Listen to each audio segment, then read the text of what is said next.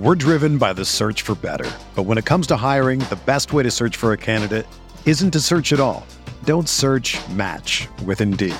Indeed is your matching and hiring platform with over 350 million global monthly visitors, according to Indeed data, and a matching engine that helps you find quality candidates fast. Ditch the busy work. Use Indeed for scheduling, screening, and messaging so you can connect with candidates faster. Leveraging over 140 million qualifications and preferences every day, Indeed's matching engine is constantly learning from your preferences, so the more you use Indeed, the better it gets.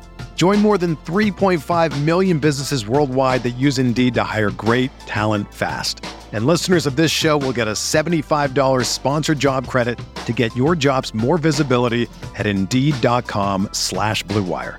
Just go to Indeed.com slash BlueWire right now and support our show by saying that you heard about Indeed on this podcast. That's Indeed.com slash BlueWire.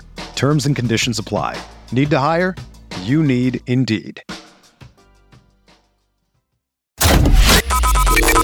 You're listening to Building the Broncos with Nick Kendell and Carl Dumler, Broncos Country's leading draft and scouting analysts. Get on over to milehighhuddle.com to sound off on all things Broncos. Welcome in, everybody. Welcome in. It is Tuesday night, the 26th of September, and it's time for an episode of Building the Broncos. I am Nick Kendell and joined by, as always, Carl Dumler. Carl, what the heck is this building the Broncos going on? I mean, what the, who's who's building this team? What's going on? How you doing? Well, like yeah, you can't put that word building because building implies that there's something going up. And obviously this team is going in about as bad a direction as you could hope for. Um, it's I mean 70 points. Do you know how many people messaged me after this game and we're just like I feel for you. I like they, they actually had real pain for me and they were Chiefs fans. Yeah. Because they they just understand if their team had just had that happen to them, how they'd be feeling in this moment. And you know, I I've watched the full game now, but I was one of those I had to turn it off at halftime because I was like, this is just it's out of hand, it's ridiculous. Everything that could go wrong has gone wrong. And uh, it just I ended up watching a movie with my kids. That was thousand times more entertaining than watching that Broncos game as a Bronco fan. Yeah, it was a, a bad game, and uh, hopefully today, after today's show, we can turn the page and start looking forward. But uh, so far, pretty rough for the uh, the Broncos in this one, being the uh, probably the national laughing stock this week. Luckily for the Broncos, they were in that early time slot, so not everybody had to witness that. Kind of like with the the Bears. And uh, talking to the Bears, we got the Bears this week, man. Talk about a uh, the sickos game of the year, maybe for uh, yeah. we'll see how the Broncos can turn it around. But early on, man, avert that one. I, I saw people tweeting the NFL, can you flex this game to 3 a.m.? Can they play it on the moon? I mean, just everybody. There's no nobody on the field loses, only the fans. I mean, it sucks to be back in the spot as uh, the Broncos again, but a lot of season to go and a lot to watch and a lot of positives still uh, to talk about here with these teams, and uh, hopefully excited to see it. And talking about positives, Troy Bauer Whoa. coming in $50. God bless you, Troy. He says, Hey guys, saw that trading players equals these cap hits to cap savings. And he's got a list here. Russell Wilson, 14 million cap hit to 8 million savings. Sutton, 3.8 hit to 14.4 savings. Simmons, 3.7 to 14.4. Bolles, 4 to 13.8. Gregory, uh, 2.1 to 14. And Jones, Jones is 3 to 10. Jeudy, 2.1 to 2.7. Total equals uh, 3.27 dead to 77.3 uh, saving and any advisable. I mean, I don't see Wilson being traded during the season here. It probably would have to be a post June 1st designation or something in that way. I don't know if you can actually trade a player uh, and designate it as post June 1st, but have it in the works prior to that June 1st one. Uh, but the player names here that stick out as far as trades, uh, I could see Randy Gregory on the move here. I could see potentially Courtland Sutton or Justin Simmons on the move. Maybe Jerry Jeudy too. I mean, there's some valuable assets still on this team despite how bad they've been. But I think we're still probably two weeks away from really broaching this topic. Uh, I mean, we're, we're yeah. going to talk about it for sure, but like the, from the realm of uh, reality, uh, Broncos could easily be two and three here in 10 days. You know, would that right. be a good thing for the team long term? I don't know. Uh, but uh, they're, they have two pretty winnable games coming up in theory. Right. I mean, like like I said, if there's a team playing worse than the Broncos right now, it's the Bears. And so, good chance you can get a win this weekend, possibly. I mean, I'm not gonna. it's hard to pick between two really bad teams of which one's going to mess up first or which one's going to mess up more. Uh, but yeah, I mean, th- there's going to be some names to keep an eye on. Broncos are probably going to be in pretty big rebuild mode if they figure out pretty early on that they're not going to be a playoff team this year because a lot of these players, they're not Sean Payton's players. And every single one of those players he just listed, they're not Sean Payton's guys. And so, you know, here in like Randy Gregory only played what, like 50% of the snaps this last weekend. And so for a guy that's a starter, it's probably a sign that something's going on there with him and just the coaching staff of not getting along very well. So I he's probably the one of that list that I would say most likely gone from the Denver Broncos. You know, you'd be talking about, you know, like a seventh round pick or something. It's more of a salary cap dump. Uh, and he could probably still be, you know, a solid contributor to a team that where he doesn't have to be a leader in a prominent role. Uh, but yeah, he's one that I think probably on the move. We could see about DJ Jones and a lot of these guys. We're two weeks away uh, from this being a serious conversation. And shout out to Scott working in the back saying uh, some data here with straight cuts and no salary. Uh, Jones, Jeudy, Patrick Sutton, Simmons, Bolles, and Gregory uh, could free up about 70 million in total cap savings next year. The issue is that you have to then replace those guys as well. But I mean, if you're talking about that level of a teardown with where this team is at, it's a multi-year process, and you better uh, get on board with that if that is the case. And a lot of people are calling for that. It'll be rough to go through, but at least it would be a direction, right? I just don't know yeah. if Sean Payton uh, would be interested in going for that at the end of the day. Uh, so right, we'll see. What do you think? Yeah, I, I, I agree. I, like I said, I think there's maybe a couple names if the Broncos really, it's very clear that they're out of it, that they're not going to be a great team this year. Uh, like I said, Gregory's one.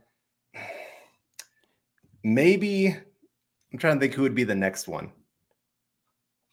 Honestly, maybe Simmons, just because his value. I mean, it's down right now, but obviously teams know what he can be. And I, I, could see the Broncos being willing to say, if we can get maybe a second round pick back for him, that they'd be willing to take that just because they don't have a second round pick right now. Uh, I'm not saying it's going to happen. I'm just saying that he's probably one of them that I could see if they really get to that kind of point. I, I don't, like I said, I don't see a complete teardown. I mean, some of these guys, Jerry Jeudy.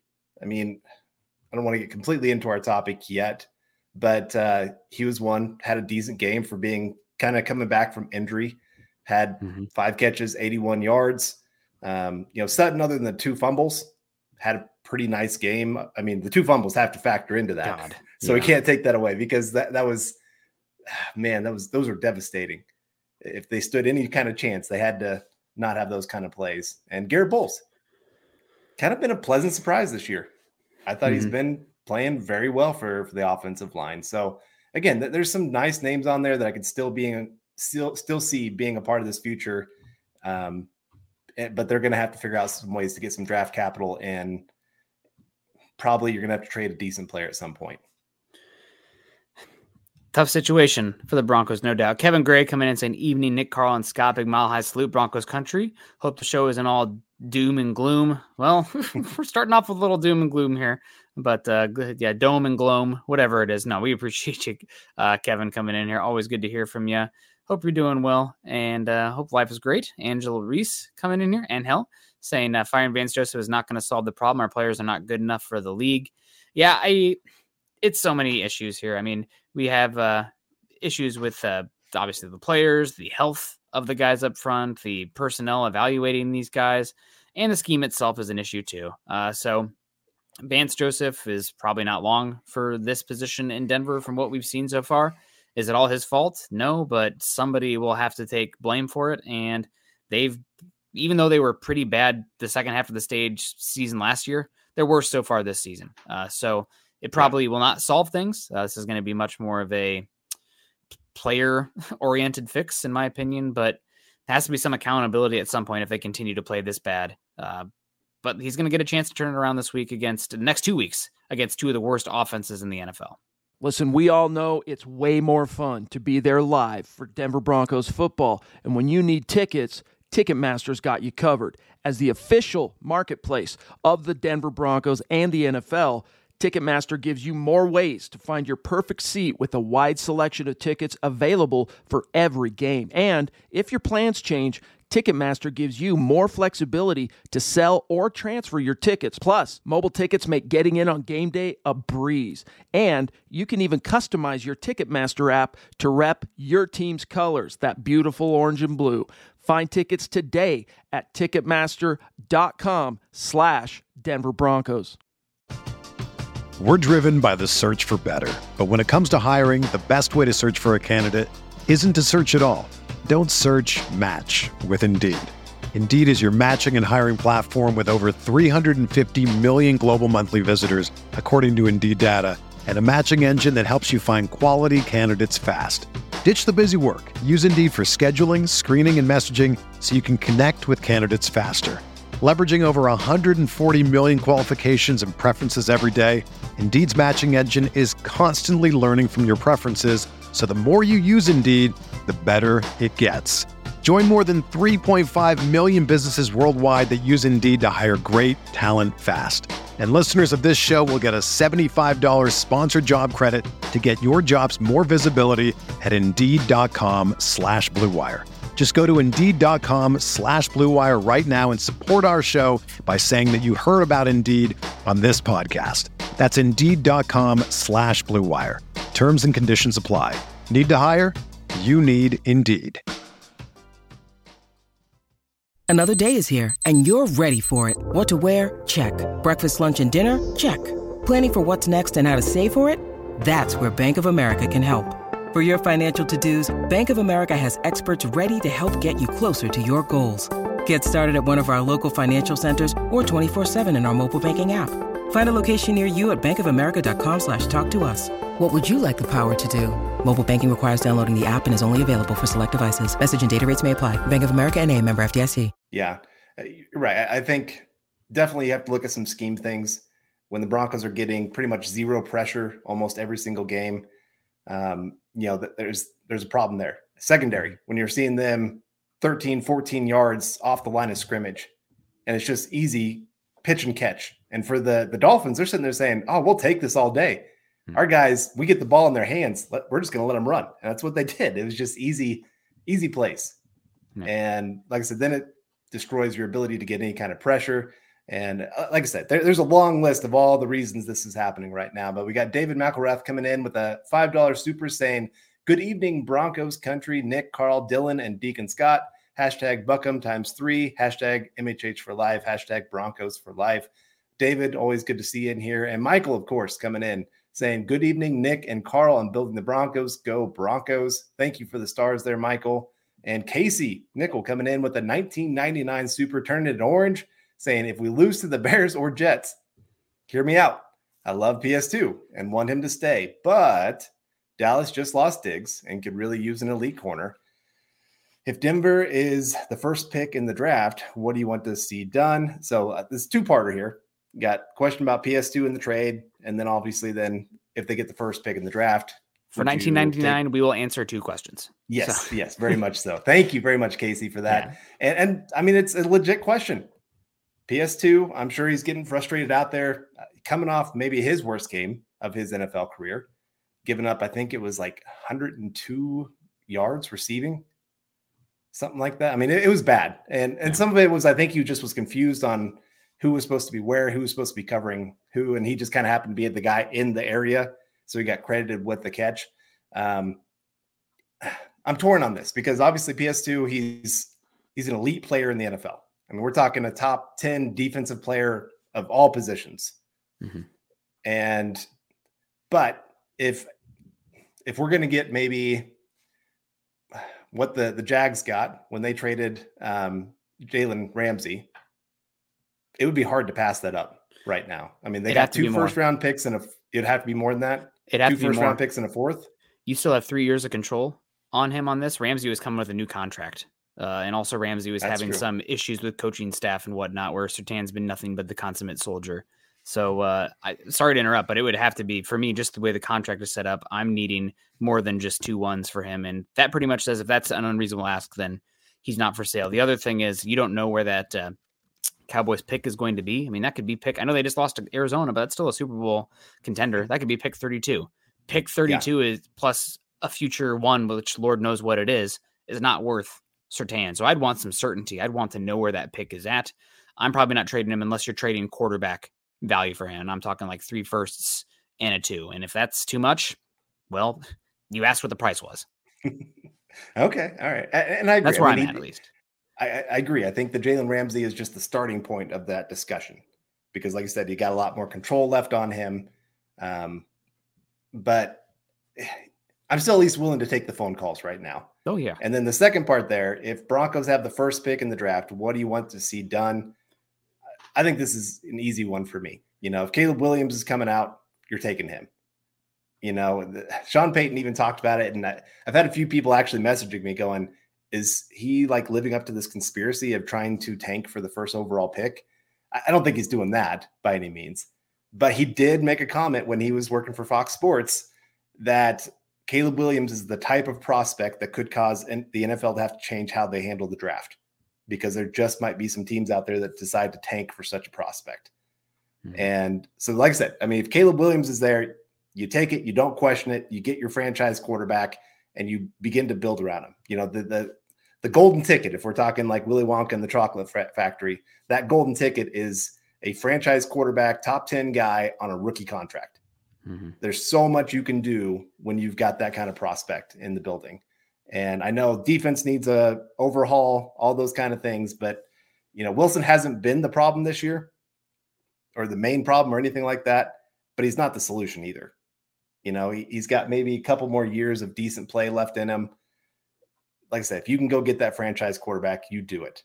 It just makes everything else very easy to do. And um, even if he doesn't come out, let's say Maye comes out from UNC, probably a guy I'm still willing to take first overall. Like, unless there's just not a great quarterback prospect they all decide to stay for another year in college football. Otherwise, I mean, I'm just staying there at that first overall pick and just biting the bullet, taking the quarterback. Yeah, teams will always go for the younger, cost controlled guy. I mean, we, I know the circumstances weren't exactly the same, but Andrew Luck came out right, and the Colts had Peyton Manning coming off the neck surgery, and you know, guy who pretty much built that team, right? That uh, I mean, they have statues about him forever in Indy, and uh, they're like, oh, well, see you, Peyton. Uh, we got this guy Andrew Luck coming in here. Team won't give a hoot about having Russ, I, I believe, if they have a chance at a elite caliber blue chip quarterback prospect right or yeah. wrong. Uh, so, and I don't even know what type of trade it would take. If Russell Wilson was, let's say, 26 years old right now, uh, and playing, you know, 26 year old Russ level, then we can have a conversation. But you're talking about a guy who'll be 35 next year, whose play style has already diminished some in terms of the athleticism here. A guy that the head coach that's here, who's probably going to be the only man standing at when this time point comes around comes along from those big decision makers, a guy who did not choose uh, to bring in that quarterback that's there right now in Russell Wilson. So you probably go with Caleb Williams uh, in that thing. I don't think you think super hard about it. Or Drake Maye. I mean, there's a possibility. Apparently, according to Dane Brugler, who has a lot of sources, works for the Athletic, some teams had Drake Maye as high or not or higher uh, than Caleb Williams as a prospect. Not me. I'm not, don't put those words in my mouth. Uh, but uh, Drake Maye is also, I mean, considered a pretty damn good uh, prospect. So you probably just go down that pathway and it's a long term uh, thing at that point. I will say also people are talking about bringing in the quarterback. Oh my God, you're going to ruin them. You're going to ruin them. I think the offensive infrastructure, even though you're going to take away some this offseason, is still okay. I mean, there are guys that are open. Uh, I think a lot of the hits are equal part offensive line to quarterback, uh, not getting rid of the ball, getting through progressions on time.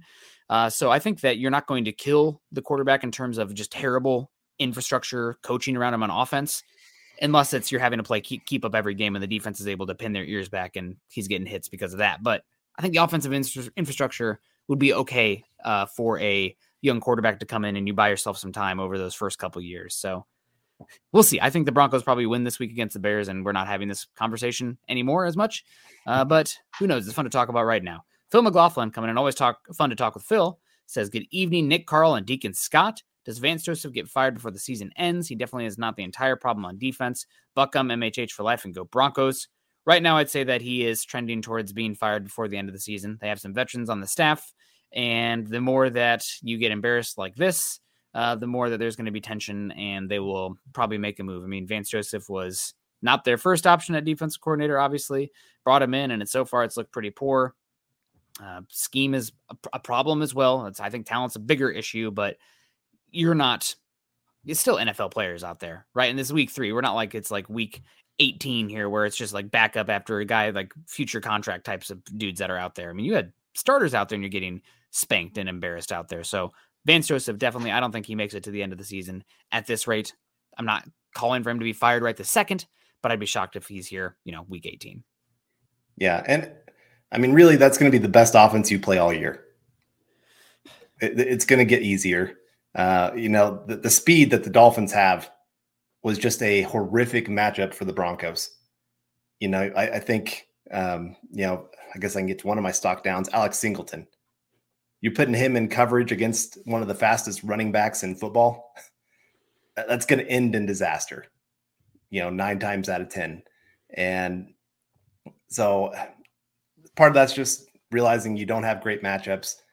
Then also you have the bad tackling on top of it. There, there's a lot of things, like I said, that went wrong with it. Um, so I think the defense will look a little bit better. Like I said, they're playing two really bad offenses coming up. There's going to get a, a chance to get some things right. But I still think at the end of the year, Vance Joseph, like you said, I don't see how he's going to make it. There's just a lot of things wrong right now. There's still some players that worked under him when he was here that were not very impressed with him. And I just think there's going to be a lot of voices calling for him to be kind of the the one that falls on his sword for the rest of the team. You know, mm-hmm. there's going to be a lot of at the end of the year pointing of who who messed up, who has to to be the the one that everybody calls out. And I think Vance Joseph's going to be one of those guys.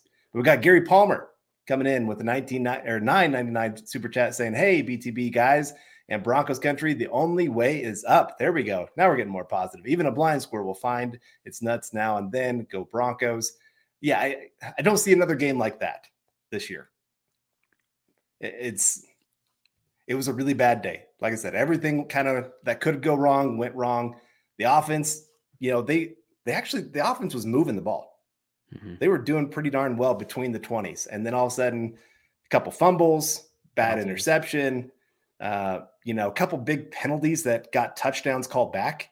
Mm-hmm. You know, you think about that of Russell Wilson probably should have had about three or four touchdown passes in this game that just didn't quite work out. And so all those things added up together I just can't see that all happening in one game again. Make Little Caesars the official pizza sponsor of the NFL part of your game day. Order online during our Pizza Pizza pregame one hour before NFL games and get ready for some football and fun. Choose your favorite Little Caesars pizza or pick the toppings you crave. Either way, you win. And speaking of winning, everyone scores with convenient delivery or our in store pizza portal pickup. So grab some friends and enjoy a few slices during the tastiest hour before kickoff. When you need mealtime inspiration, it's worth shopping Kroger, where you'll find over 30,000 mouthwatering choices that excite your inner foodie. And no matter what tasty choice you make, you'll enjoy our everyday low prices, plus extra ways to save, like digital coupons worth over $600 each week. You can also save up to $1 off per gallon at the pump with fuel points. More savings and more inspiring flavors make shopping Kroger worth it every time. Kroger, fresh for everyone. Fuel restrictions apply. It was a uh, definitely a world of suck out there for the Broncos in Miami. Uh, they've only won there once in their history. It's a tough place to play, and Miami's you know operating on firing all cylinders right now.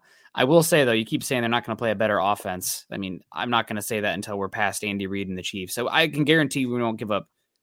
I don't even want to guarantee the odds of us. the odds of the Broncos giving up 70, 70 again are very low, but I mean, I could see the Chiefs putting the Broncos in hell as well. Uh, so uh, we'll see how it plays out. But uh, yeah, it's a uh, we'll Broncos defense gotta hopefully have some pride at some point, right? Uh, mm-hmm. Woofy coming in here, five dollars super chat over on YouTube. Thank you so much. Woofy says, "Good evening, Broncos country. Uh, if we win the next two chances of beating the Chiefs with those wins as momentum, uh, Denver Broncos for life, MHH for life, and fire VJ. I mean, if the Broncos, I'll tell you what, we're Broncos country way in the dumps right now. But if they beat the Bears and beat the Jets, there's going to be a percentage of the fan base that's like, okay, we got a chance now. And it's the NFL. I mean, the, the freaking Cardinals beat the Cowboys this week. Crazy things happen. It's not the transitive property game by game, week by week. Things happen. Uh, so could happen. I would say that the what is it? The ESPN score predictor probably have the Chiefs 96% to 4 or something right now uh, for that game in Arrowhead, but crazy things happen uh, in the NFL. Is it Arrowhead first and then Denver or is it Denver then Arrowhead? I cannot recall. I think it's Arrowhead first and that's the okay. Thursday night game. Yes. If I remember right. So, yeah, and then you got Packers and then yeah, Chiefs right after that. So uh, I did want to say thank you all on YouTube here. Um, mm. I don't know if you saw it on Twitter, but we just reached twenty thousand subscribers on YouTube, and that is that is all you guys. So I, I just want to say how much we appreciate you all tuning in day in day out, even in these bad times. You guys help bring a lot of good um, to this this kind of time. And, and like I said, I know we're all frustrated, and we were hoping for a lot better this year, you know, thinking that this could maybe be a back in the playoff kind of team, finally got a coach, all those kind of things. And it just, I'm, it's going to take a little longer than we hoped, I guess is the, the best way to put it right now. But some winnable games. Hopefully next week we're talking about a victory and Broncos getting back on the right track. So again, but thank you guys all for, for tuning in all these times, day in, day out. And we got Zach Powers coming in saying, afternoon, fellas. What a week it has already been. Cheers to our best chance of witnessing a true rebuild since Reeves. That's That'd what it takes. But that probably means not winning this weekend against the Bears. So I don't know. I'm not going to tell anybody what to cheer for. I'm cheering for the Broncos team to win Super Bowls. Uh, and if that means, you know, Caleb Williams this year, then so be it. Bo Pascal comes in, says hi from Texas. Pearl Heater also saying hi. Good to see you guys. Hope you're doing well. Jack saying 0 and 4. Well, possible, Jack. We'll see. Tim Hoffman saying hello. Good to see you, Tim. Waving back to you. Sting String Guy. I always do that to you, String Guy, with a guitar in the background. Come on. Says a hello, Nick and Carl on building the Broncos. Hello to you. Got our guy Patrick in the house saying Aloha Insiders. One day, oh, one day we will be able to hold our heads high. Just wake me up and tell me it's 2015. I'll be a lot happier. Uh, but uh, other than the Cubs winning, Roy Osborne coming in. Evening all, we are not in a world of suck. We are much worse than that all around. It's a universe of suck then. More like outer space, universe of suck. There we go. Uh, yeah, it's uh, it will get better. And I think uh, Sean Payton will work tires, tirelessly to get it better. And you know what? The offense is still looking a little bit competent. Giving 70 sucks, giving up 70 sucks, but uh, we have some fun highlights on the offense as well that we can watch in the very least. Brad, $20 saying, I almost hope we don't win many. Grab a high draft pick, trade everyone, and rebuild it. If we win more than a few games, the rebuild won't happen, and we'll be putting band aids on it again. I just don't know if the Broncos have the ability to band aid this team this offseason. They tried to do it this last year, but the number one most guaranteed dollars ever spent in an offseason. You spent big on the offensive line. Uh, you spent pretty big on Zach Allen, too. And now you got these big contracts on a team that appears to be going nowhere fast. That makes it harder to give yourself flexibility in the future. You're in the red entry next season. You got a lot of ability to get out of the red, but still that's detracting talent before adding talent. So uh, yeah, no more, no more band-aids. If they're going to go for the rebuild, I hope they actually truly go for it and like trust a three-year process. It's hard to win in the NFL. That doesn't always work, of course, but they've tried everything besides that method. I think I think I'm ready for it. I'm ready for the true rebuild and just you know down to the studs. Yeah, it's it's hard to admit that you're that team, you know, and, and especially as a coaching staff, you know, you're, you're coaching for your job, players, you're wanting to be on a winning team. Garett Bolles put it well of just saying, you know, I, I'm tired of losing.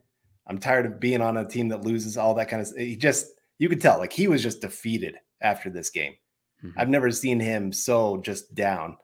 Uh, so I, I, hope he can get picked back up because, like I said, he's actually been one of the few decent bright spots for this team this year. Mm-hmm. Um, but he's right. He's been here for seven years now. Hasn't been on a, a true playoff team at this point.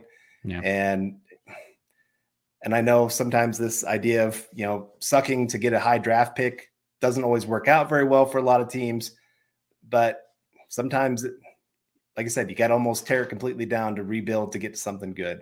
And seven years of trying to, like I said, put those band aids on it hasn't worked well at all. So maybe try a little something different. We got Jesse coming in with a $5 super saying, We keep talking rebuild, but with what? No cap and few picks. Time to fire sale everyone, including Russ, and get Russ cap hit over rebuild in 2025. Yeah, I mean, this is kind of the problem. Broncos really sold big that this team could be something now.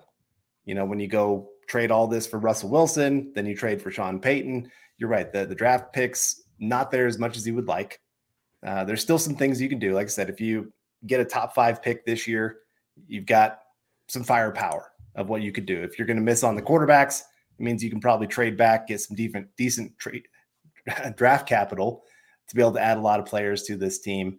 Uh, you're still going to have to hit on the picks. I mean, that's going to be the, the main thing. I do like the fact that some of the players from this past draft already are are hitting. Marvin Mims looking like he could become something for this team moving forward. Mm-hmm. Um, you know, so like I said, maybe maybe we're not as far off, but you got to get the quarterback right. You got to get the right coaching staff in place, and once you start doing some of those things, things will start falling in place. You'd hope so. Uh, thank you so much, Jesse, for the super chat, the five dollars. Uh, we really do appreciate that. Naj coming in too, nineteen ninety nine. Said I don't want to hear anything about Vance Joseph. We knew about Vance Joseph. To me, this is all Sean Payton.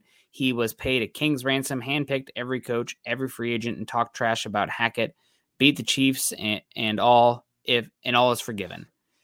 Yeah, it's uh it's rough for the Broncos right now, and Payton should probably get a good bit of blame for where the team is at, but it's also pretty early in his tenure as a head coach as well. And they paid him talking about that King's ransom means that probably going to keep him around for another two, three years, even if it is getting off the tracks here. So he's going to get a chance to get it right.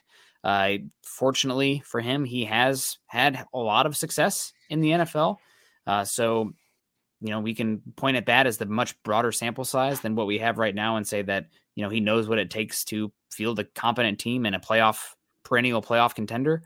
Uh, but this team is far from that right now. And uh, just curious to see what he can do over these next few games. It's, it's frustrating because the offense, I mean, it looks worlds better uh, than last year. Russell looks so much better. I know they spent big money in the offensive line. Maybe that's part of it. The scheming looks better, but it all still comes crashing down. In the end of the day, they're still losing football games. So uh, yeah, it's probably a team that's still a bit out, and we'll see how the rebuild goes, if at all, uh, with Sean Payton. Who knows? I so, did see Benjamin. Benjamin, go ahead. Sorry. I was just going to ask a question. If you are Sean Payton, what is your conversation with Vance Joseph this week? Get those boys to tackle and set the edge better because the only way we lose this game is if the Bears run it all over us. And the Dolphins ran it at will, uh, especially targeting Nik Bonitto, Randy Gregory, and Essang Bassey. Uh, and that's how you lose this game. Uh, so take away the run this week, make Justin Fields beat you with his arm. And if not, we might be leaving you in Chicago.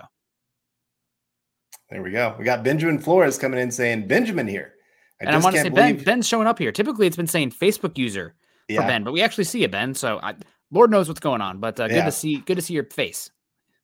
He says, "I just can't believe this team has gotten worse since last year. It boggles my mind. I don't care that the offense is better. The team overall, public opinion, and morale have dropped off. How is that even possible? Sad times, man." Yeah, it's uh who knows? And I see Scott saying that his name shows up there. How's it possible? Well, it is a three game sample size, and this team has a chance to get better as the year goes along. I mean, the Broncos started off last year two and one, and it was a hollow two and one, obviously, but they just devolved and got worse and worse and worse and worse. This is a team that hopefully with coaching uh, and a competent coaching staff can get these guys playing better, and we see improvement as the year goes along. Now, I'm not a believer in momentum um, from one year to the next, given how much time is in between the seasons and how much teams change over years, but still that that would be a good indicator of things getting better here. But right now it's uh it is bad and I'm I'm almost guaranteeing that it will not feel as bad a week from now after you get a uh, get a chance to play the Chicago Bears. But we'll see. Uh they're probably saying the exact same thing about the Broncos. Unfortunately. So yeah. Uh, I do want to start to get into our topic here. Um, and Carl, I know you gave this one to Chad. I thought of it too before you responded to him, but we're doing stock report today. I don't know how you can have many stock ups at all, and I'm going to challenge you. Can you give me a single stock up person on this defense? On the defense? On no. the defense after 70 points? No. Okay. There's no. I mean, I, I can't think of a single player that I'm looking at going, yeah, they weren't the problem. Like every single player had some kind of play happen. Missed Mm-hmm. tackles. Almost every single player seemed to have at least one missed tackle in this one. Defensive line getting blown out of spots, leaving wide open holes for the running game. Almost zero pressure. Secondary, like I said, just looked completely lost out there. So I, I, I really, I tried hard to find one player that I'm like, okay, that was okay. I couldn't do it. I mean, okay, this is maybe a little bit cheating or facetious is the wrong word, but uh, how about stock up on Justin Simmons uh, for not being out there and then seeing what that turns into when he's not on the field in the Yeah. back end with the you know competency and the run fits and everything. Also, just unbelievable stock up for me for uh, Quan Williams. I mean, Essang Bassey was just systematically targeted in space in this game, in the pass game and the run game. And I know that he does has some good plays on the ball, but my God, Mike McDaniel said that number 21 on the Broncos, he ain't it. Uh, and he went at him a good bit in space. So uh, stock up for the two Yeah. guys that were out, and also maybe stock up for Jewell. He didn't have a good game, but man, it really went off the rails uh, after Jewell got dinged up. So uh, not a good Yeah. game from Jewell, but just because like how bad it got after he left, uh, those guys kind of the, the spine of the defense, maybe a little bit stock up for them just because they weren't involved. so Yeah. Go ahead. Oh, I was just gonna say, well, big time stock up is Justin Massey coming in with some stars, saying, "Doubt we get Williams. I'd rather draft defensive studs, start trading some guys out for picks. Need an edge and cornerback, probably safety, assuming Simmons is gone. Obviously, O line too. Yeah, I mean, I, I get it. You need all those things. Don't don't get me wrong, but quarterback still is king in the NFL. I mean, it's why these guys are getting just ridiculous contracts right now, fifty million dollars." And if you can find yourself a top 10 quarterback, there's just so many other things you can do to help build in those other areas. Mhm. The problem with deciding we're going to really build up this entire defense and decide we're just going to, you know, put all of our, our stock into that. We've seen what having a great defense can do. I mean, we've had it for a lot of years. The Broncos, even since the Super Bowl, I mean, I know the Super Bowl, they had a great defense, but 2016, 17, 18, 19, 20, the Broncos still had a, a top 10 defense. Still didn't win a lot of games. You still got to have something there. And like I said, if you got the quarterback, it just makes everything else building wise really nice. And like I said, if you got him on a rookie contract, especially, then you can go start buying some players on the defense to, to add to to the talent. You, you don't have to hit on all these draft picks. I remember Seattle when they had Russell Wilson under his rookie contract like they could go throw first round picks, trade them for whoever, and that player wouldn't work out, and they'd still have a talented team because they could go spin big other places. Um, you know, I think of like I think it was Michael Bennett, um, who was the other pass rusher that they had at that time, their edge rusher. Bruce Irvin. No, he was a draft pick. There, there was another one that they had. I can't remember off the top of my head. Um, but anyway, th- they could go spend some big money on some of those other positions. Uh, you know, 49ers right now, they're being able to throw silly money at some of these other positions because Brock Purdy on a seventh round pick contract. You know, it, it just it makes things a lot easier. And so, like I said, if you can get the quarterback figured out, it, it just makes everything else flow so much easier. You know, you don't have to be perfect everywhere else to make a team work. Yeah. And I do want to get to this. Uh, Phil, Phil first says there year we finally draft an offensive tackle. Wasn't Bolles the last one? Bolles was the last one. And if the Broncos are outside the range of drafting in the top four in this class, uh, heck, let's say top three, offensive tackle is definitely in the conversation. Not you, you let it off of the show saying Garett Bolles has been a s- slight surprise this year, but with the way the contract is set up and everything, I could see them having to move on from him and then reset the position with a Olu Fashanu or a Joe Alt uh, there in the top six, seven in the draft, uh, and get a young player there as a building block at a premium position.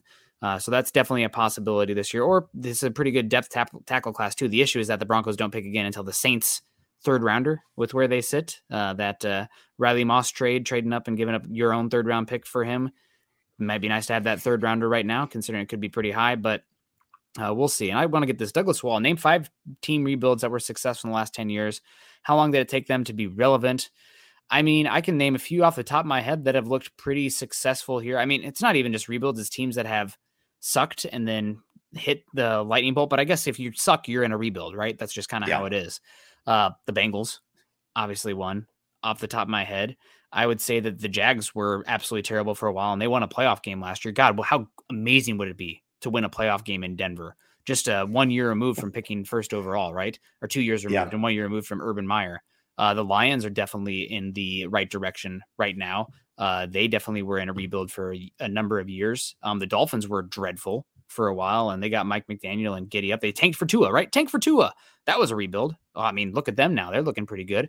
The Bills, mm-hmm. Josh Allen, they were horrific for a number of years. Now they're one of the top Vegas uh, Super Bowl betting teams uh, week after week, and that's just, I mean, pretty much naming the AFC there. So, Jeez. I mean, it does it does happen uh, in the league. It's just not a lot of times you see the true tear down fire sales to the point where it's like as uh, obvious as the Lions were. Uh, but it does happen. Those teams were definitely rebuilding and then hit the quarterback and off to the races they go. Yeah. Well, I mean, Kansas City Chiefs, they had the number one overall oh, pick. yeah. Chiefs are a good pick too. Yeah, that's a great yeah. call. Yeah. You know, they, they had to rebuild everything and, and it was nice for them. They built up their roster and then they got Patrick Mahomes. So they already had a lot of talent to to have him work with.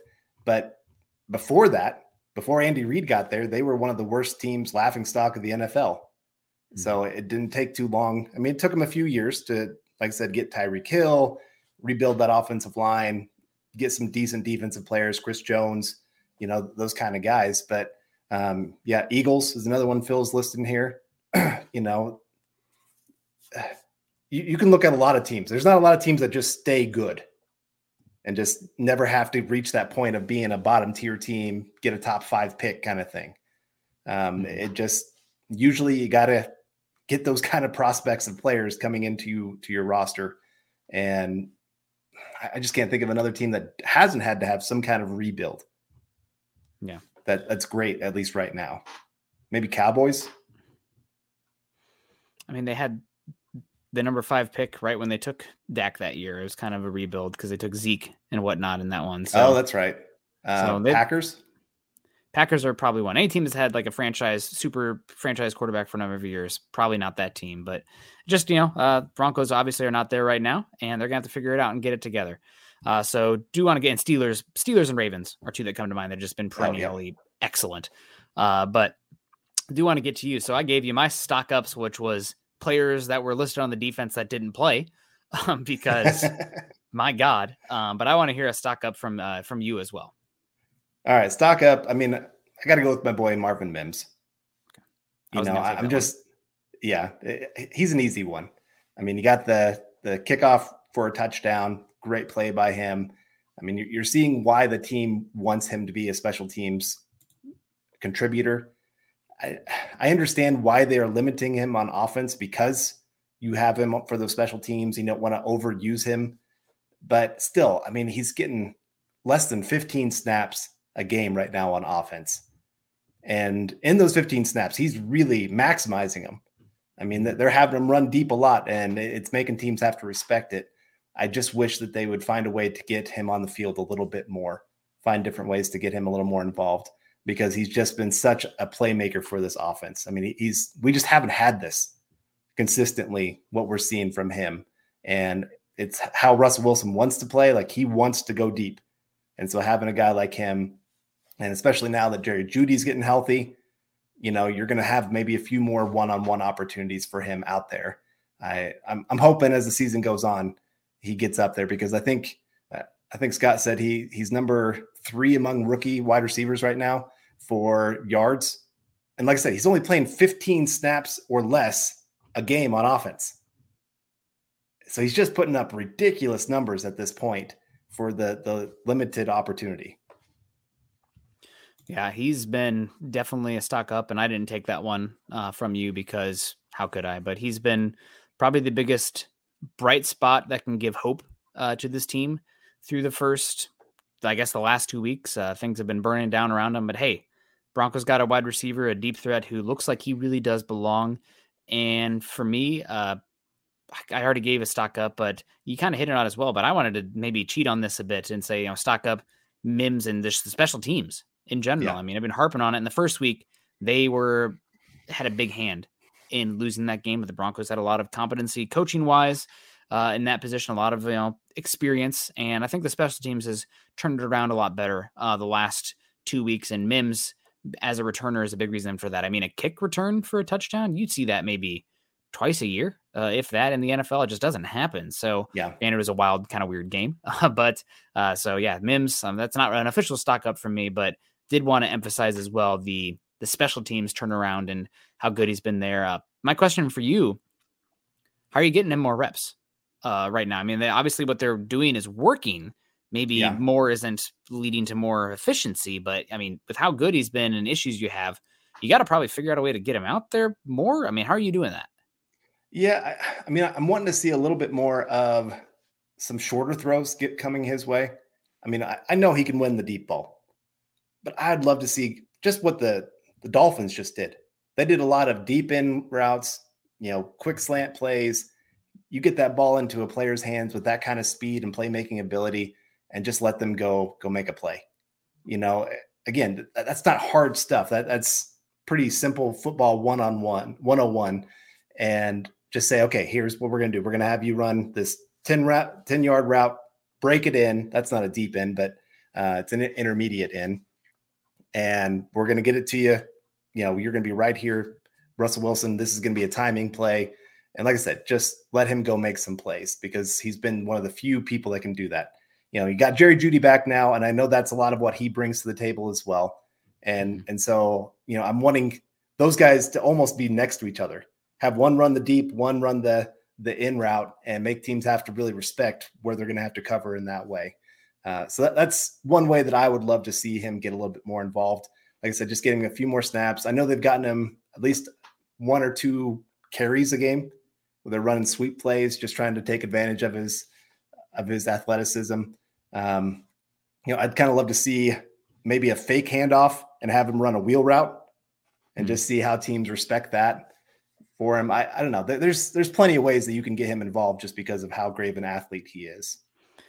Yes, I honestly wouldn't change too much with what they're doing right now because it's obviously working pretty well. Just a little bit more volume. Uh, work yeah. some more packages in there to get him in there. But uh, if we're talking, you know, week seven, week eight, and the Broncos are sitting there at you know one and seven or something, and they've traded Sutton, uh, then you know then we can really start to talk about you know developing those areas that we haven't seen. But for now, I think the offense wouldn't mess with it too much for what Mims is doing, other than, you know, maybe another package a game, give him a little bit more out there. And maybe you can do some tendency breakers as well. I mean, right now, like you mentioned, he's been pretty much a deep guy. Well, they're probably going to play some pretty strong off coverage uh, with him. Maybe you can get his the ball to his hands quickly in space for a play that's just a tendency breaker out there.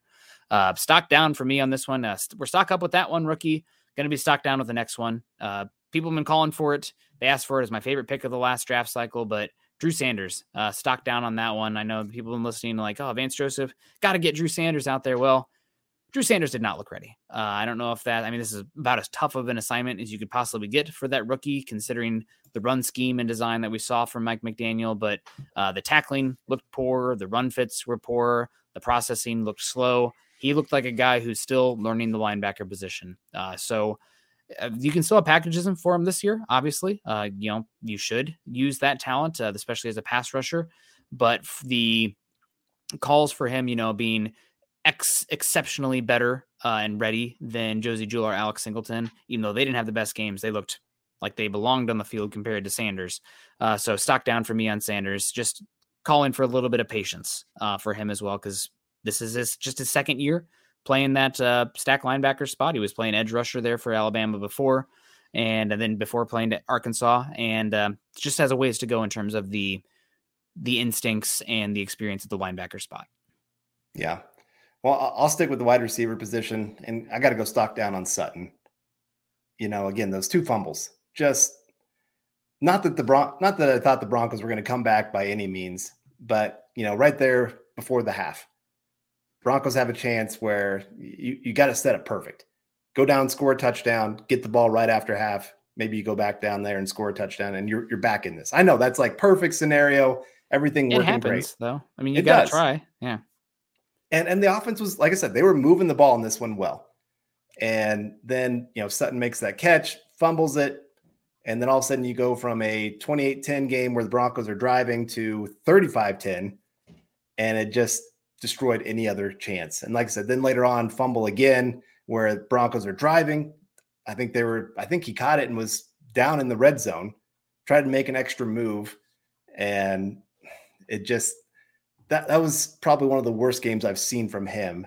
Just because, like I said, he, he's usually pretty good about ball control, you know, ball security, all those kind of things, and to see him making some very big mental mistakes of having that ball sticking out there pretty far, um, just was disappointing to see that. Like I said, otherwise he had 90 yards receiving, touchdown catch, had another touchdown catch that was called back. You know, a couple of those things. Uh, he did have one touchdown that he dropped. Mm-hmm. Um, and that, that was, was, yeah, that, that was kind of that was a good play, design, good throw. He, he should have had yeah, that. Right. Yeah. And so I definitely put that one out there. And we got Justin coming in saying stock down is P on Perine. Not sure it is his fault. Yeah, I mean Broncos abandoned the run game pretty early in this one, just because you get down that far. That's unfortunately the the issue that you run into. And and Perine, he's he's shown this year he's a he's a number 2 mm-hmm. I don't think he's ever going to be a true number one running back for any team out there. No. And he's had some some plays where very questionable. I mean, I can't remember which game it was, but he had that third and one where he tried to cut it outside instead of just picking up the first down.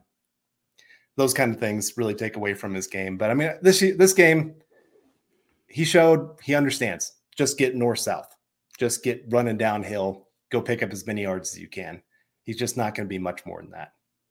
Protect the damn ball. Uh, I feel I feel pretty bad for Sutton because it was obvious that he was pressing and trying to make things happen when the defense was falling apart and they were I mean they felt the stress of that other team the the Lamborghini that was the Miami Dolphins offense. So tried to do too much, put the ball in harm's way, and just made things worse. Uh, so he could have had an unbelievable game if he just would have held on to the ball uh, out there. Yeah. So still a talented guy. Uh, you can see that on tape. Hopefully, other teams see that too, and uh, we'll see what uh, what comes of it here. But this is a I felt bad for. I mean, just watching him you know hang his head after that. It's just like again, yeah. God bless it. I it's you know you can't do that, but like at some point you just you feel sorry for the guy. I shouldn't feel sorry for him, you know, millionaire playing football. God bless him, but uh, it's just like that's a tough situation, and it's his it's his fault. Uh, so yeah, stock down uh, for him, stock up for me. Uh, third game in a row where I think Russell Wilson is playing better and better. Uh, he's maybe his best game as a Bronco uh, so far, in my opinion, in this one, uh, moving the ball pretty well. Still, you know, has some issues getting off the scripted plays, uh, sometimes issues with the placement of the quick game. Uh, but overall, I thought, I mean, he's been playing like a top 10, top 12 quarterback in the league right now. It's just things around him, specifically on the defense, are falling apart. And it's almost too bad because I want to see what it would look like in a comp- competitive game uh, where the defense is you know playing at least average, uh, mm-hmm. but we're not there right now. But uh, Russ is playing well. I don't know what the cap ramifications would be of potentially trading him or what it means for the long term future with him. You're kind of saddled with that uh, potentially, but uh, stock up. He is not the fault right now. Biggest issue is that entering age 35 season next year. What is the Broncos' competitive window in line with his years that are left of being a good quarterback. I don't know if they line up, which is a tough spot to be. Yeah. And we got Phil coming in saying, why not use McLaughlin and Smith on returns and let Mims play more offense? Well, I mean, it's it's one of those you're taking a downgrade in what can happen in a return game. And especially here's what I'll say punt return, I would not take Mims off the field. Those other two guys, I don't trust their hands. I, have I've talked about it where I was at training camp watching both of them try to catch footballs it was it was kind of scary. You know, Dicey. kickoffs I can understand it a little bit, but again, we still saw with Mims. Do you really want to take that kind of play away from him, where he could actually change a game if the game was close with the 99 yard return? So I, I get we want to see him more on offense, and I do too. And I think they can figure out a way to get a few more snaps out of him. I think they're just kind of easing him along at this point, and especially in this last game, like game got out of hand early. You don't want to get that kind of playmaker hurt. So I understand being a little bit of conservative. But we got Colby coming in saying, here's the tell. We kicked the field goal instead of going for it when they're scoring at will. All coaches want to tank. Well, I mean, so one of the field goals happened after Russell Wilson got, he only got sacked once. Mm-hmm. You know, I'll talk about that here in just a second with my next stock up. Um, so it was like fourth and 20 or fourth and 15 or something like that. I mean, most teams are just not going to go for that at that point. The the other one, it was still the game was still in hand. It was 21-7. Field goal makes it 21-10. Like you're still in it. So you don't want to take points away at that point. I, I get I actually get why they kicked both field goals in this one. I understand you're you're needing to score touchdowns, and both those drives had touchdowns that were called back. So it really kind of stinks when you think about it. Of those should have been touchdown drives, and and they were kind of just weird penalties.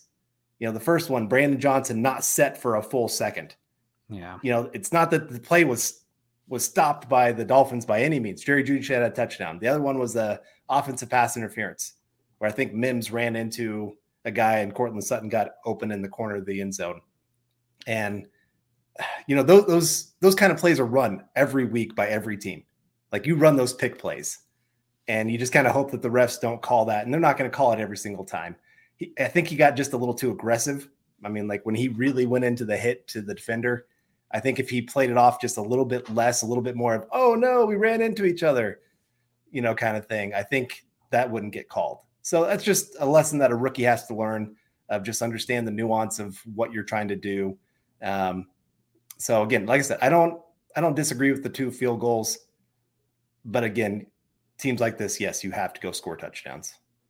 Yeah, you got to go out there and be aggressive and go make some plays. Uh, stock up here for me. Did we get that one from Colby already? I saw you had a super chat come in, but uh, appreciate you, Colby. Uh, yeah, two picky calls. Yeah, it's uh, it's rough. Uh, it's rough yeah. on that one. Uh, stock down again for me here. Um, did anyone ask about Peyton White and challenge a Sutton catch? I did not catch that. I know that he uh, did a conference call instead of a true on uh, press conference Monday, which to me I thought was a little bit, uh, you know, maybe you should have faced the media a little bit more after that. But uh, that's uh, I didn't hear anything about that. He said, yeah, we, we thought we had a pretty good look at it. So there you have it. Thanks, Scott, in the background on that one. Uh, stock down again for me on this Broncos team. We kind of touched on it a little bit earlier, uh, but I think we got to emphasize just how poor Randy Gregory was on this one. Uh, just looked out of place. I mean, to the point of the Broncos, you know, only 34 out of 73 snaps as well.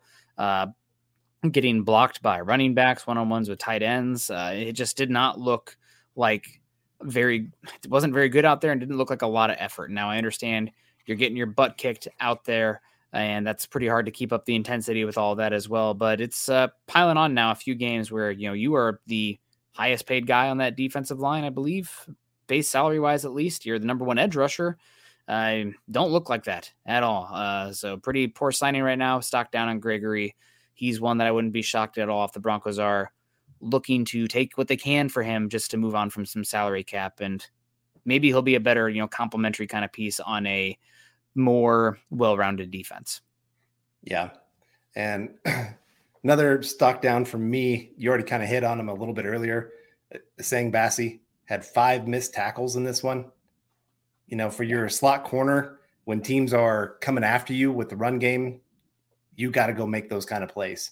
And there, there's a couple drives where he could have could have actually stopped something. You know, if he makes his tackle, maybe the Broncos forced a couple more punts in this one, and it's not a, a 70 to, to 20 loss. And I mean, like I said, everybody had this. Singleton had four missed tackles. Uh, there's a lot of players that had about three missed tackles, but Bassey was the worst. Five missed tackles in this one. And then he wasn't great in coverage. I think he allowed four catches on four passes for 38 yards, which doesn't sound like a whole lot. But again, it's you could tell the, the Dolphins came into this game with an idea of we can target this guy we can get him in those single coverage moments, and he's not going to win that matchup with the the speed that's coming at him from the Dolphins. You know, he's just not a speed guy. He mm-hmm. can't if if he doesn't guess right of where things are going, he's going to lose that very quickly. So, um, but stock up for me. I'm gonna I'm gonna go the offensive line. Pass blocking wise, I thought this was easily their best game. You know, they gave up only that one sack, and it was kind of on a. It wasn't actually a guy got beat. It was there in the goal line situation. And for some reason, McGlinchey decided to crash inward to help on a double team, and he left a guy wide open to come right after Russell Wilson. I'm not 100% sure why he did that because he actually he had a pretty good game up until that point. Um, but again, the offensive line, I thought they gave a lot of time for Russell Wilson to scan the field. Run game was up and down, but they did have some nice holes. It, the run game was hurt by some really bad negative plays. Mm-hmm. You know, where it was more, I didn't think the the blocking was bad. The running backs picked a bad lane. You know, there's there's one where Javonte Williams kicked it outside, and I think it turned into a loss of about five or six yards. And there was a cutback lane that was wide open. If he had just seen it, I think that would have turned into about an eight or nine yard run at, at the least. And so I, I, put that more on the running back than I ever do the offensive line. If there's a nice hole for them to run through and they miss it, you, can't put that negative play on on the offensive line, in my opinion. Yeah, they were okay. I mean, McGlinchey's still uh, struggling. I think he's one of the bottom three tackles in football in combined uh, pass rush and run block win rate through three weeks. Now he's had some pretty tough assignments, uh, to be completely fair to him. Uh, but you are also paying him big time money. Uh, you'd expect him to stonewall or you know be a little bit more competitive than he has been uh, the first two weeks. So McGlinchey, I don't. Maybe you can not include him. I mean, I thought Cushenberry had a pretty poor game too. Yeah. But I mean, we're we're really grasping at straws here for stocks yeah. up. And that's what I'm going to do here. Stock up to the Broncos draft fans, man. Uh, this, if you guys want to talk draft, uh, building the Broncos, obviously, uh, Scott and I also big time in the draft community. Eric Lance, uh, this we're gonna have a lot of time uh, to talk about the Broncos and uh, potential draft picks here. So should be a fun season for that. I know it's too early to really get in the specifics there, but stock up to those Broncos fans who are also crazy uh, draft fans, uh, like uh, a lot of us covering this Broncos team are. And talking about draft stuff, we've got somebody saying that no USC quarterback has ever led a team to a Super Bowl. Uh oh. I mean, can't take him now. Yeah. Okay. Well, just kidding. No, I mean, again, we could say that about Texas Tech before Big Mahomes got there. Yeah, uh, Big right? 12 quarterback. quarterback who had won a playoff game. Yeah, before Mahomes. So yeah, you, you, don't look at the where they came from. You you look at what they bring to the table, and when we're talking about tools wise, it is hard to find anybody that brings more tools than Caleb Williams coming out of college. I mean, big arm, decent runner, makes the crazy plays that you're seeing from like a Mahomes type you know, th- there's just so many good things. I mean, there, there's some bad. Don't get me wrong. No pro- prospect out there is completely perfect, but he's definitely one of those prospects that you look at and you just say, we can't question this. You got that first overall pick, and he's coming out. You go get that guy. Yeah. Well, a lot of time to talk about it. Uh, unfortunately, probably sooner than we thought. Uh, Michael Ronquillo coming in saying, Great show tonight, Nick and Carl, and building the Broncos. Go Broncos. Go, Michael. We appreciate you so much. Uh, I think we still have one more stock down here, Carl, on this one, and uh, you, we pretty much hit all the guys who are going to do it. So I just stock down on uh, Sean Payton and uh, this Broncos team right now. I mean, it's a pretty dark spot. Uh, we thought this would be a team that'd be competitive this year, but uh, we kind of joked about it a little bit, saying, you know, anything can happen after that Russell Wilson season. Need to see it to believe it. Maybe garden ourselves, but maybe the garden was correct. So uh, stock down, uh, Broncos country. I guess the one big nihilistic, dark way to view this is that if you're going to pick any time to be an absolute trash heap, let it be when the best player in the NFL is in your division, because it would have been, even if the Broncos were good, it would have been pretty hard to overcome Kansas City for what they are right now. So uh, we're getting our bad years out uh, when, you know, it'd be hard anyway. but uh, yeah, that's uh, stock down. At, this is as low as hopefully it'll be though. Uh, so hopefully see. I mean, at some point it's got to be like, do you want to be here? Pride, you know, do your job. Yeah, and I mean, I'll, I'll stick with that same mentality. I'll, I'll, go Vance Joseph. Yeah, of course. I mean, he's just the easy one to, to pile on. And I know we had some. I think Naj said we don't need to talk about Vance Joseph, but I mean, it's it's pretty obvious right now. Broncos are getting out coached on that side of the ball. Some easy pass and catch moments run game, they're just getting destroyed off the line of scrimmage right now. And and that's not all scheme, but there's still some scheme issues within that of guys not being in the right spot. And um, so just so many things going on there. I had a lot of people messaging me going, is, is he going to get fired today? You know, this was like Monday before all the press conference and everything else was going on and or conference call, sorry, I should say that. And I was kind of going, I don't know. I mean, you give up 70 points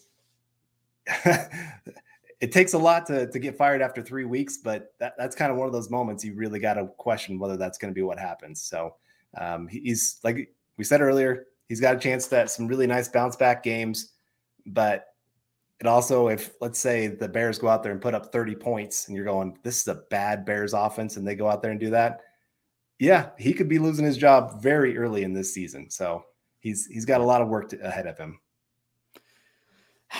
So do we, guys, and so does everyone here watching the team this year. But again, week by week now, it's a week by week kind of situation, and we'll see how it plays out. But appreciate everyone coming in today, all the support for the super chats. I mean, you guys are killing it. Make sure you're following Carl and I on Twitter. Carl is at Carl Dumler MHH. I'm at Nick Kendell MHH.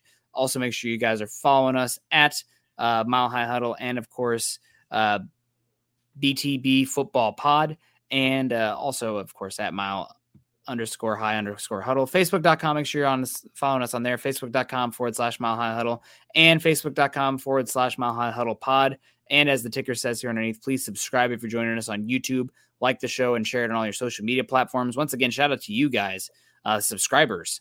20,000 subscribers to Mile High Huddle. That is pretty pretty hard to comprehend, especially considering we built this when the Broncos have been pretty darn terrible. But uh, I mean, this has been a safe space, I guess, for Broncos fans to come and talk and uh, you know exercise those demons that this team has certainly uh, called upon from the fans over the last few years. So, you know, one day they will dig themselves out of this, uh, and we will all get to enjoy uh, the the fruits of our labor and pain uh, that we've had to go through the but for years. But uh, 0 3 right now, and a pretty embarrassing loss, but uphill from here. I'm I'm hoping. I'm hoping.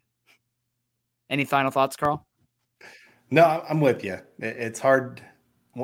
You're hoping once you hit the rock bottom like I said, you just got to bounce, and hopefully we bounce hard. You know, it's we'll learn a lot about this team over these next couple weeks. Uh, just have they quit? You know, th- this last game, it looked like, especially that second half, defensive guys just completely quit. Dolphins probably could have put up 90 pretty easily if they really wanted to because of how bad that defense just guys not running, guys quitting on tackles, quitting on plays. Um, so it's I can't imagine that film room right now, but you're hoping that guys take a little bit more accountability and say, this is just not, we're not okay with this. Yeah. It's rough, but uh, hopefully it'll get better, guys. Uh, so we'll see what happens next week. Uh, make sure you guys keep tuning to Mile High Huddle. Uh, but until then, make sure you continue also to choose kindness and compassion. And as always, go Broncos. You've been listening to Building the Broncos. Join Broncos Country's deep divers at milehighhuddle.com to keep the conversation going. Everyone is talking about magnesium. It's all you hear about. But why? What do we know about magnesium? Well, magnesium is the number one mineral that 75% of Americans are deficient in. If you are a woman over 35, magnesium will help you rediscover balance, energy, and vitality. Magnesium supports more than 300 enzymatic reactions in your body, including those involved in hormonal balance. From functional medicine doctors to mental well being and female hormone experts, we all know that magnesium is the one mineral to improve all aspects of well being and health. But which one? Magnesium Breakthrough from Bioptimizers, the trusted choice recommended by leading experts with seven best absorbed forms of magnesium to ensure your body receives the support it needs for overall well being. Go to bioptimizers.com slash balance today and use code BALANCE10 for 10% off. Support your journey to wellness at B-I-O-P-T-I-M-I-Z-E-R-S dot com forward slash balance. Magnesium Breakthrough from Bioptimizers, your foundation to optimal health and vitality.